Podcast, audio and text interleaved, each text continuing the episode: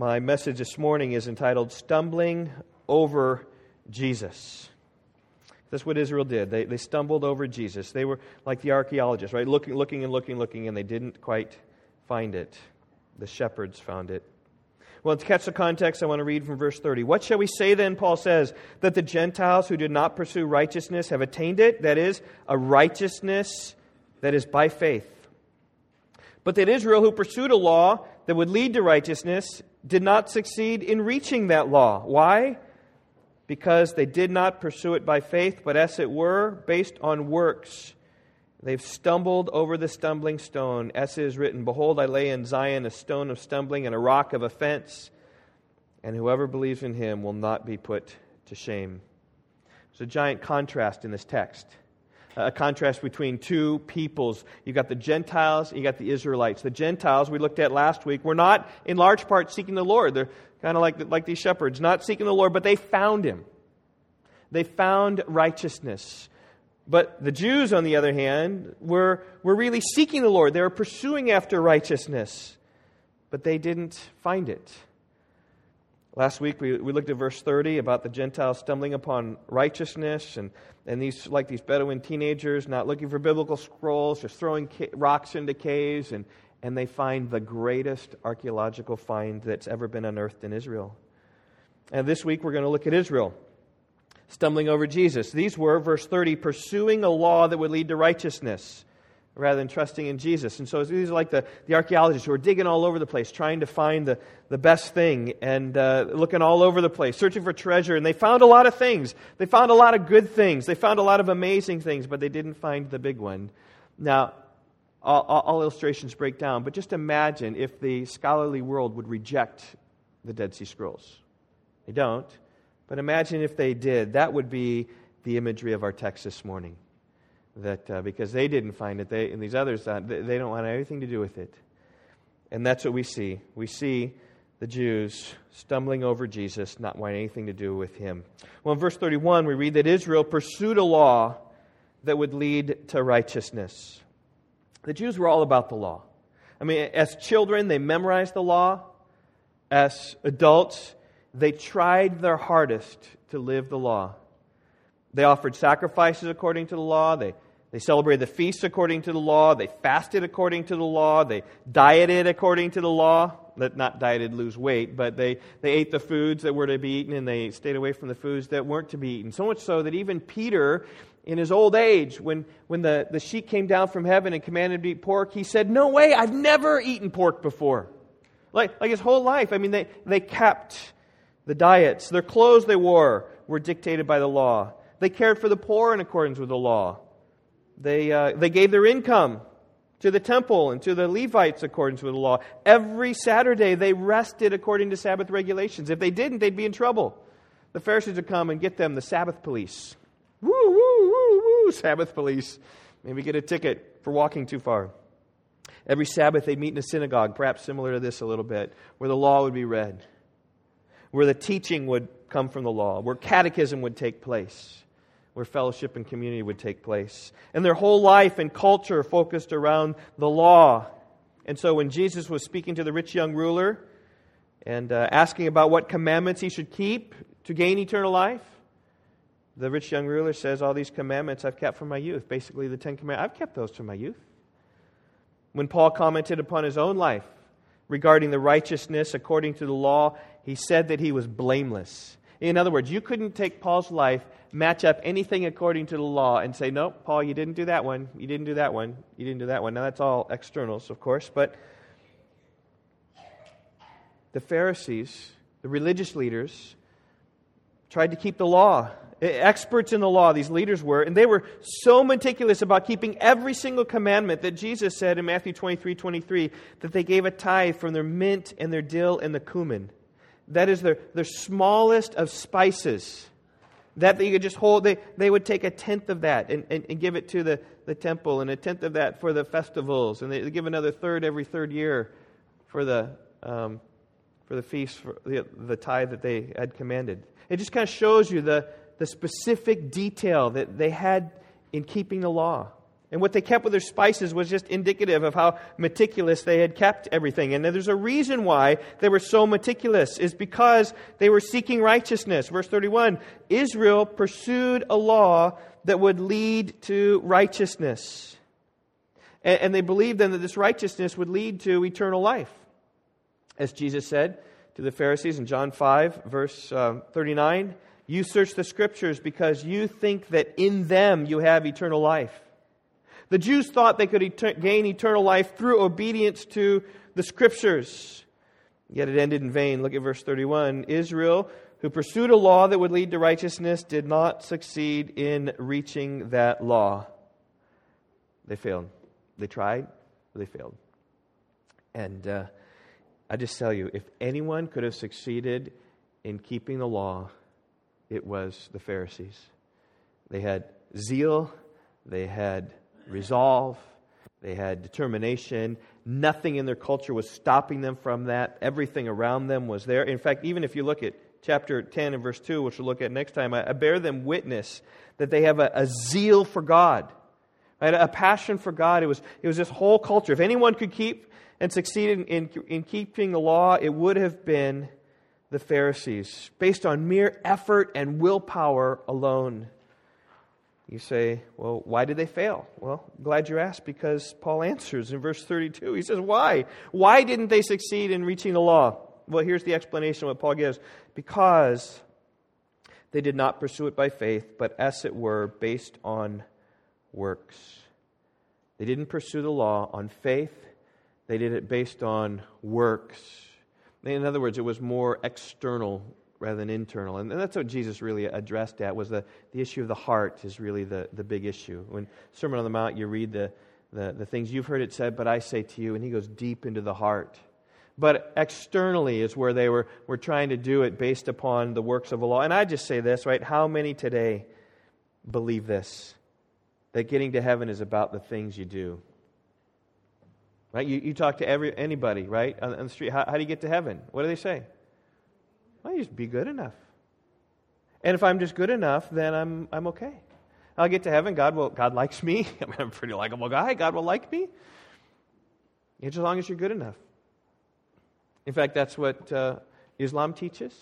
That's what Buddhism teaches. That's what Confucianism teaches. That's what all the world religions religions teach. Basically, you, you become good enough, and, and depending whether maybe you enter nirvana, or maybe you enter some glorified state, or if there's a monotheist, you stand before God, or whether it's deism, you stand before God, and he's going to look at your life and say, yeah, you're a pretty good guy. Why don't you come into my kingdom? That's pretty much how every religion is, except for Christianity. Right? It's either human achievement. Christianity says it's divine accomplishment that we will see because it's based on faith. But the Jews thought that righteousness could come by law-keeping alone. And what they failed to see is what Paul said in Romans chapter three and verse twenty, where he says, by the works of the law, no human being will be justified in his sight, since through the law comes the knowledge of sin. Paul says this, you work, you work, and no human flesh is going to be justified by the works of the law. Because the law is another purpose. It leads us to the knowledge of sin. It, it instructs us in the way that we should walk for sure. But in doing so, saying this is the way you should walk, it shows us that we don't walk that way. It shows us we need something else. It shows us that we need something more. We need Jesus. We need, and this is how the law prophesies. Jesus talked about the law prophesying until the days of John. And just, just prophesying of this perfect person that we could never be. We need help. This is the gospel. Jesus did for us what we could not do for ourselves. Romans eight, three and four. For God has done what the law, weakened by the flesh, could not do. And they're saying, right? We are weak in our flesh. We cannot do what the law would have us to do. And He did this, God did, by sending His own Son in the likeness of sinful flesh, and for sin. He condemned sin in the flesh in order that the righteous requirement of the law might be fulfilled in us, who walk not according to the flesh, but according to the Spirit. And there it is, right? We can't do it, but God did in sending Jesus. And sadly, though, when the Jews heard this message, in great part, they rejected it. They said, that's not, that's not, not true. Or to use Paul's terminology of verse thirty-two, it says that they stumbled. They have stumbled, verse thirty-two says, over the stumbling stone. And time after time, you see this in the New Testament, right? Paul comes into a city, and his evangelistic ministry was twofold, okay? Bold, Jew first, and then to the Greek. So maybe that's three. But bold, go to the Jews, and when they reject it, go to the Greek. And every city he comes, he visits the synagogue and preaches the message of salvation, faith in Jesus Christ, and the Jews reject it, and they spit out, and so Paul turns to the Gentiles. That's why Paul said in Romans one sixteen that the gospel is the power of God for salvation to everyone who believes, to the Jew first and also to the Greek. They always went to the Jew first, and it was Paul's custom to do that. And only when they reject it, they go to the Gentiles. We saw that last week in City in Antioch. Remember, he, he preached to the Jews, and, and there was such excitement. Remember, the whole city was there then the next week. And, and then when the Jews saw the crowds, they were gen- envious, and they, they started uh, contradicting the things spoken by Paul. Remember what Paul did? At that point, he turned to the Gentiles and said, God has set you as a light for the nations. As many as were appointed to eternal life believed. Acts thirteen, verse forty-eight. But that very same thing happened in Iconium. He went into the synagogue. And the Jews, and mostly from Sidon and Antioch, came over, stirred it up, said, don't do this, and so he turned to the Gentiles. Did the same thing in Lystra, and Derbe, and Thessalonica, and Berea, and Corinth. And oftentimes it's really even explicit about what happened. You can read about it in the book of Acts, of how, how we went. Just listen to Corinth, Acts fifteen, verse five. Paul was testifying to the Jews that Jesus was the Christ. And when they opposed him and reviled him, he shook out his garments and said to them, your blood be on your own heads. I am innocent. For now on, I will go to the Gentiles. And you see that over and over. He's going to the Jew first and then to the Greek. And see, when the Jews heard the message, they stumbled over him. Even though the message was clear and they understood it, you can't be righteous on your own. You need the righteousness of another. Jesus, your Messiah. He's coming. Believe and trust in him. They They rejected it. Like, think even about what, what would play out in the future as Paul arrives in Rome. If you just want to turn back there to the beginning of Romans, just look over the page in Acts chapter twenty-eight. Here's what would happen in the future after Paul even wrote this letter. And it was such a pattern that it, it happened again in Rome. So here he is in Rome. He's in house arrest. And there was a day in which all the Jews, they hadn't heard really about so much, and then they would come and listen to him. He says, when they had appointed a day for him, they came to him in his lodging in greater numbers. From morning until evening, this is verse twenty-three, he expounded to them, testifying to the kingdom of God and trying to convince them about Jesus, both from the law of Moses and from the prophets. And some were convinced by what he had said, but others disbelieved. And disagreeing among themselves, they departed after Paul had made one statement. This is what Paul said.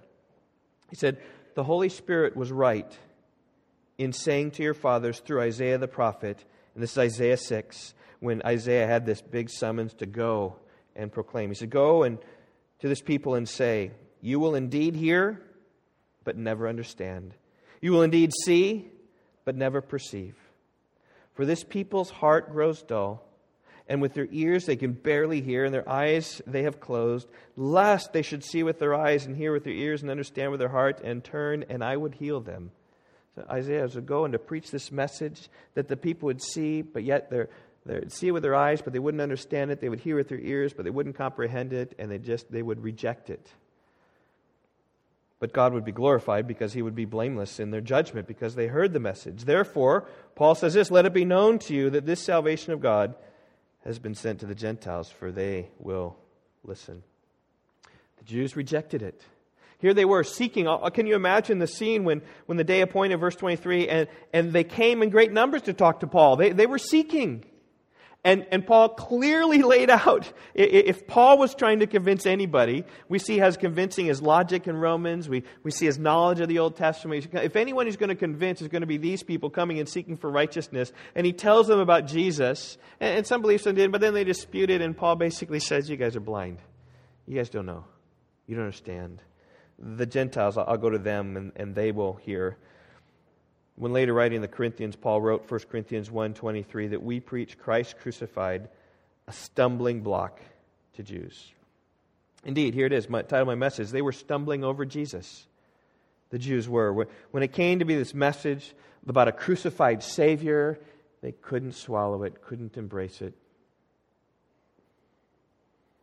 It, but this didn't catch God by surprise. That's the point of verse thirty-three, back in Romans nine. It was prophesied in Scripture that they would stumble over the stone who's Jesus. He said, "Behold, I am laying in Zion a stone of stumbling and a rock of offense, and whoever believes in him will not be put to shame." God knew full well the message of salvation when it came that the Jews would stumble. In fact, that's the whole context of Romans nine through eleven. Why is Israel not believing? Has God's word failed? Chapter nine, verse six. No, God's word has not failed. Right? It's the, the spiritual line who are, are children of God, and he's even prophesied that Jews won't find salvation. They won't receive it, even though they're They're seeking it. Romans nine through eleven, sovereignty. It's uh, the promise of salvation is in God's hands, under His control. Their unbelief is no surprise. He knew that they would stumble.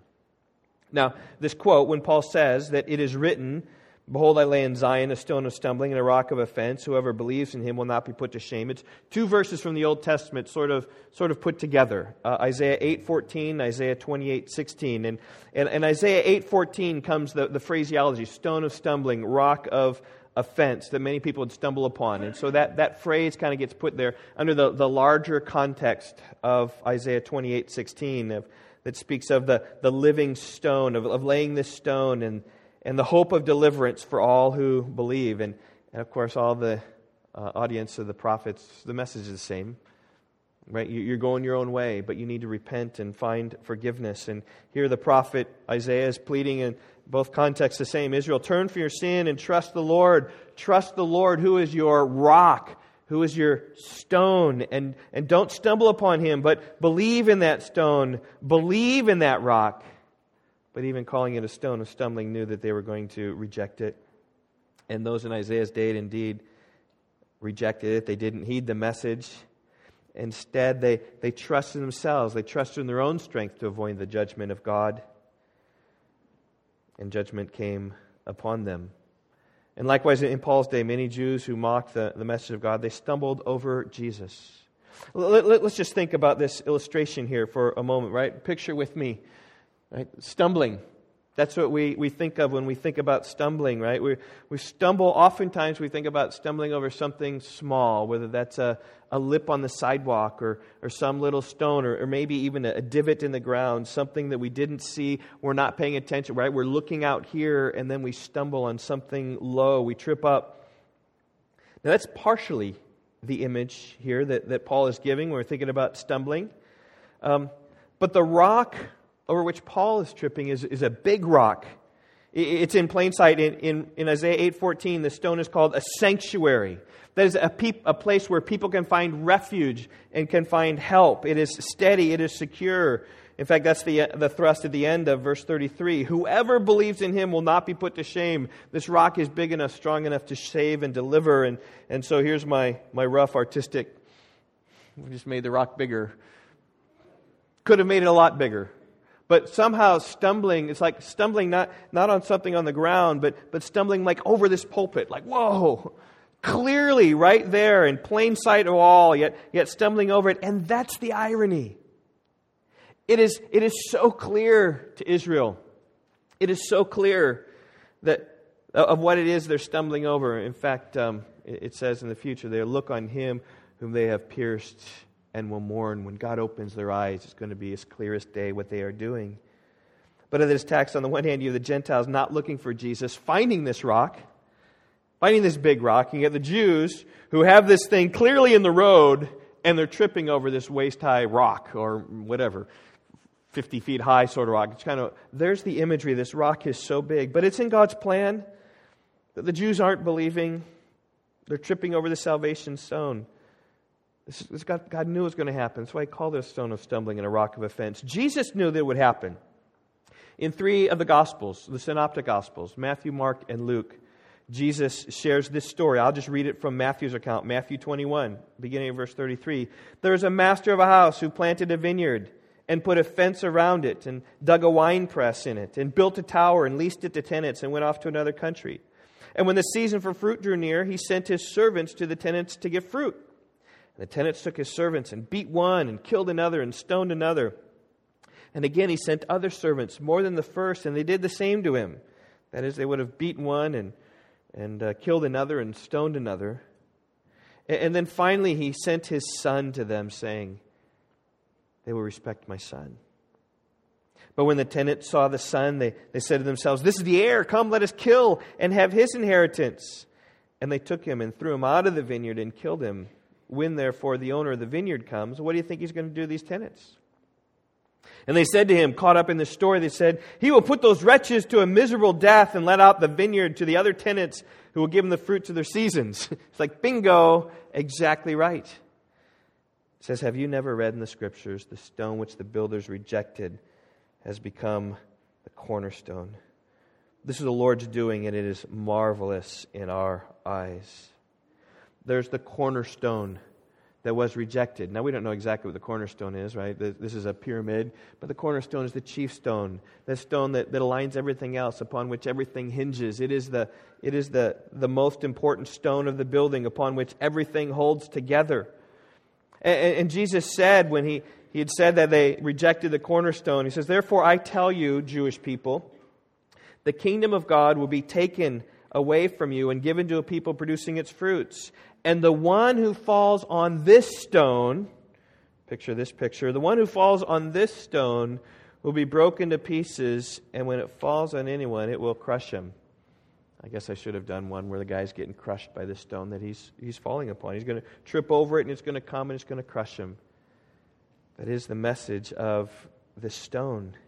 It's going to come and judge those who see and hear and reject the message of salvation.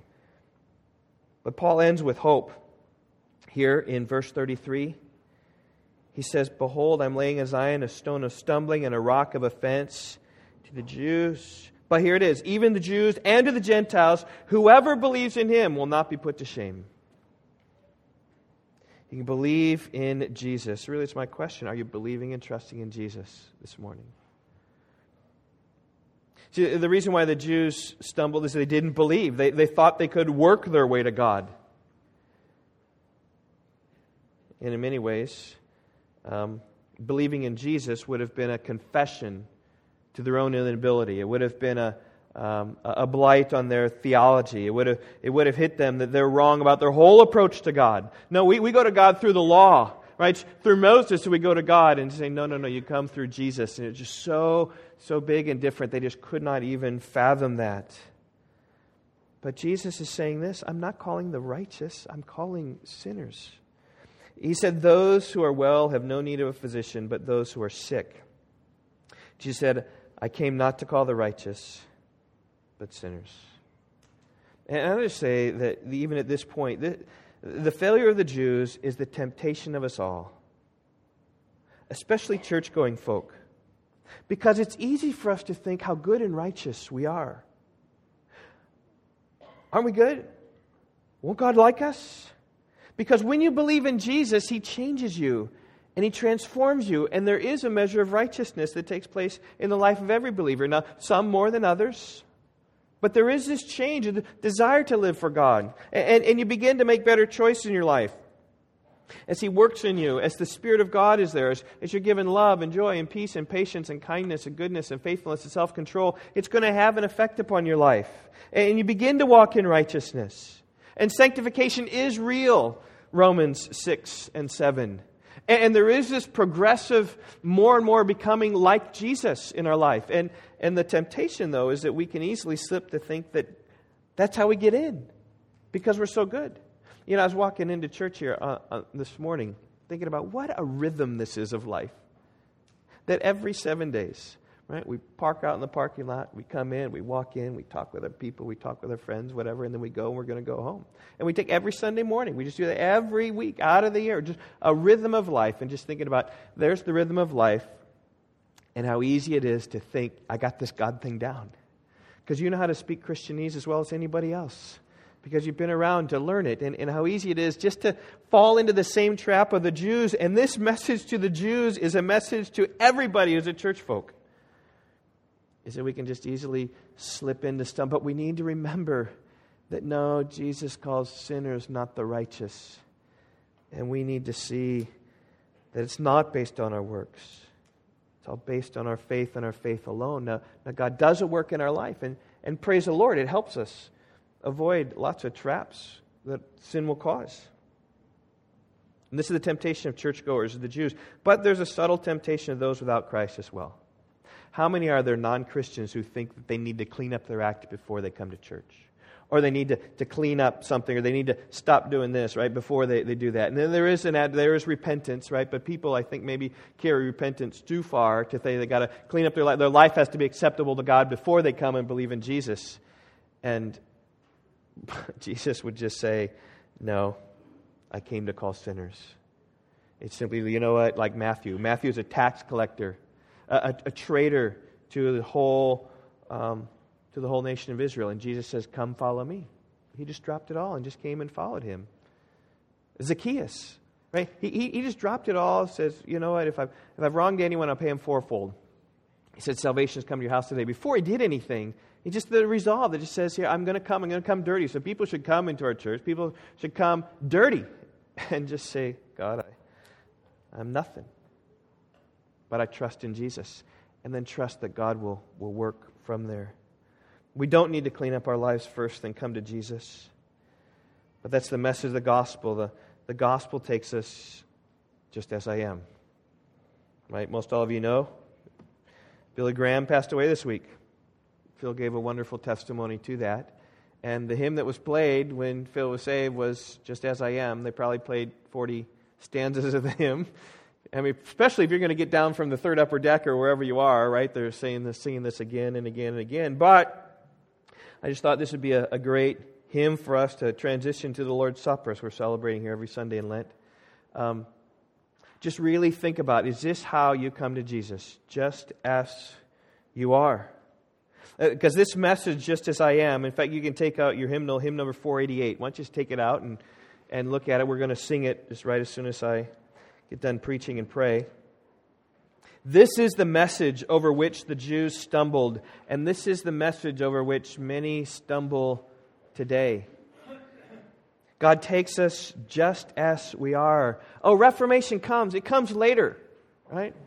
Repentance is, is just a turning, but but... But it's at the moment of turning that the faith comes. It's not weeks and months and years down the repentance line that we're finally saved. We're saved at the moment of repentance. But God takes us just as we are. Reformation comes after faith and not before us. God changes us. But consider these words.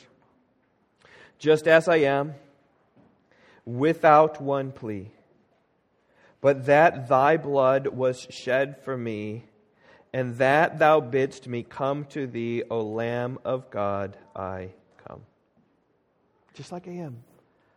And that's your blood is bidding me just to come as I am. Just as I am, and waiting not to rid my soul of one dark blot, to thee whose blood can cleanse each spot, O Lamb of God, I come, I come. Just there's an acknowledgement of the power of the blood of Christ to take away all of our sin.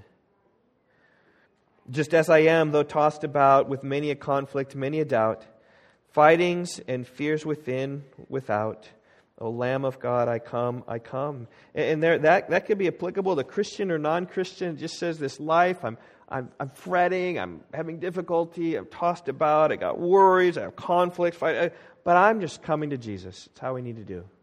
Just draw near to Him. Fourth stanza. And this is the promise. Just as I am, thou wilt receive, wilt welcome, pardon, cleanse, relieve. Because thy promise I believe, O Lamb of God, I come, I come. And there's based upon the promise, the, the promise of the Scriptures, right? It says that whoever calls upon the name of the Lord will be saved. And maybe you're today saved or not saved. If you're not saved, come to Christ. Kids, maybe you want to talk to your parents, you want to talk to me after service. Right. Billy Graham had a big altar call. We're not going to do that. But you can talk with someone and just say, am I am I really there? Am I am I a believer? And if you are a believer, celebrate the supper with us. And if you're not, if you're you're doubt, just let the elements pass. But but today I just encourage you to come to Christ. Come to Christ. Don't stumble over this stumbling stone. Don't stumble over the fact that you can't do it at all, but that God has done it all. Really His all, from before the foundation of the world, His all. That's how we need to come. So let's pray. Oh, Father, I, I would pray, God, that we would never stumble over Jesus. We sang earlier, the wonderful cross. Oh, the wonderful cross. God, and we can get this vision that how neat it is and how nice it is, and yet it was a bloody cross. It was a cross of torture and cruelty, the worst form of death man could invent. So uh, it's, it's a wonderful cross, not because it was so nice, but because of what was accomplished there on the cross. Father, I would pray also that you would help us to embrace and understand truly, God, that we come just as we are to you. We don't come, God, because we're all fixed up. We come broken, God. We come sinful. We come needing your help and your grace. And I pray that we would never lose that, God, but realize the preciousness of Jesus Christ and the preciousness of the gospel, God, and how fresh that is with Jesus. God, that He alone is the one who can take and remove all of our sin, all of our blots, all of our stains. We simply need to come to Him. And how do we come to Him? Not by walking an aisle. God, not in some regards, not even by praying a prayer, but just really looking to you and praying one prayer that says, help. God, so help us to see our sin and to understand our sin in relation to the cross and you. We simply come as confessors to our sin. And thank you for Jesus and His blood and His righteousness that has stirred us and changed us, God, and given us a holy passion and calling. We are your workmanship, God, doing works that you have created beforehand for us to do, and we are engaged in them. But help us never, ever, ever, oh God, to trust them or boast in them. As Paul said, may it never be that I should boast except in the cross of our Lord Jesus Christ. God, so be with us. We celebrate the supper in Jesus' name. Amen.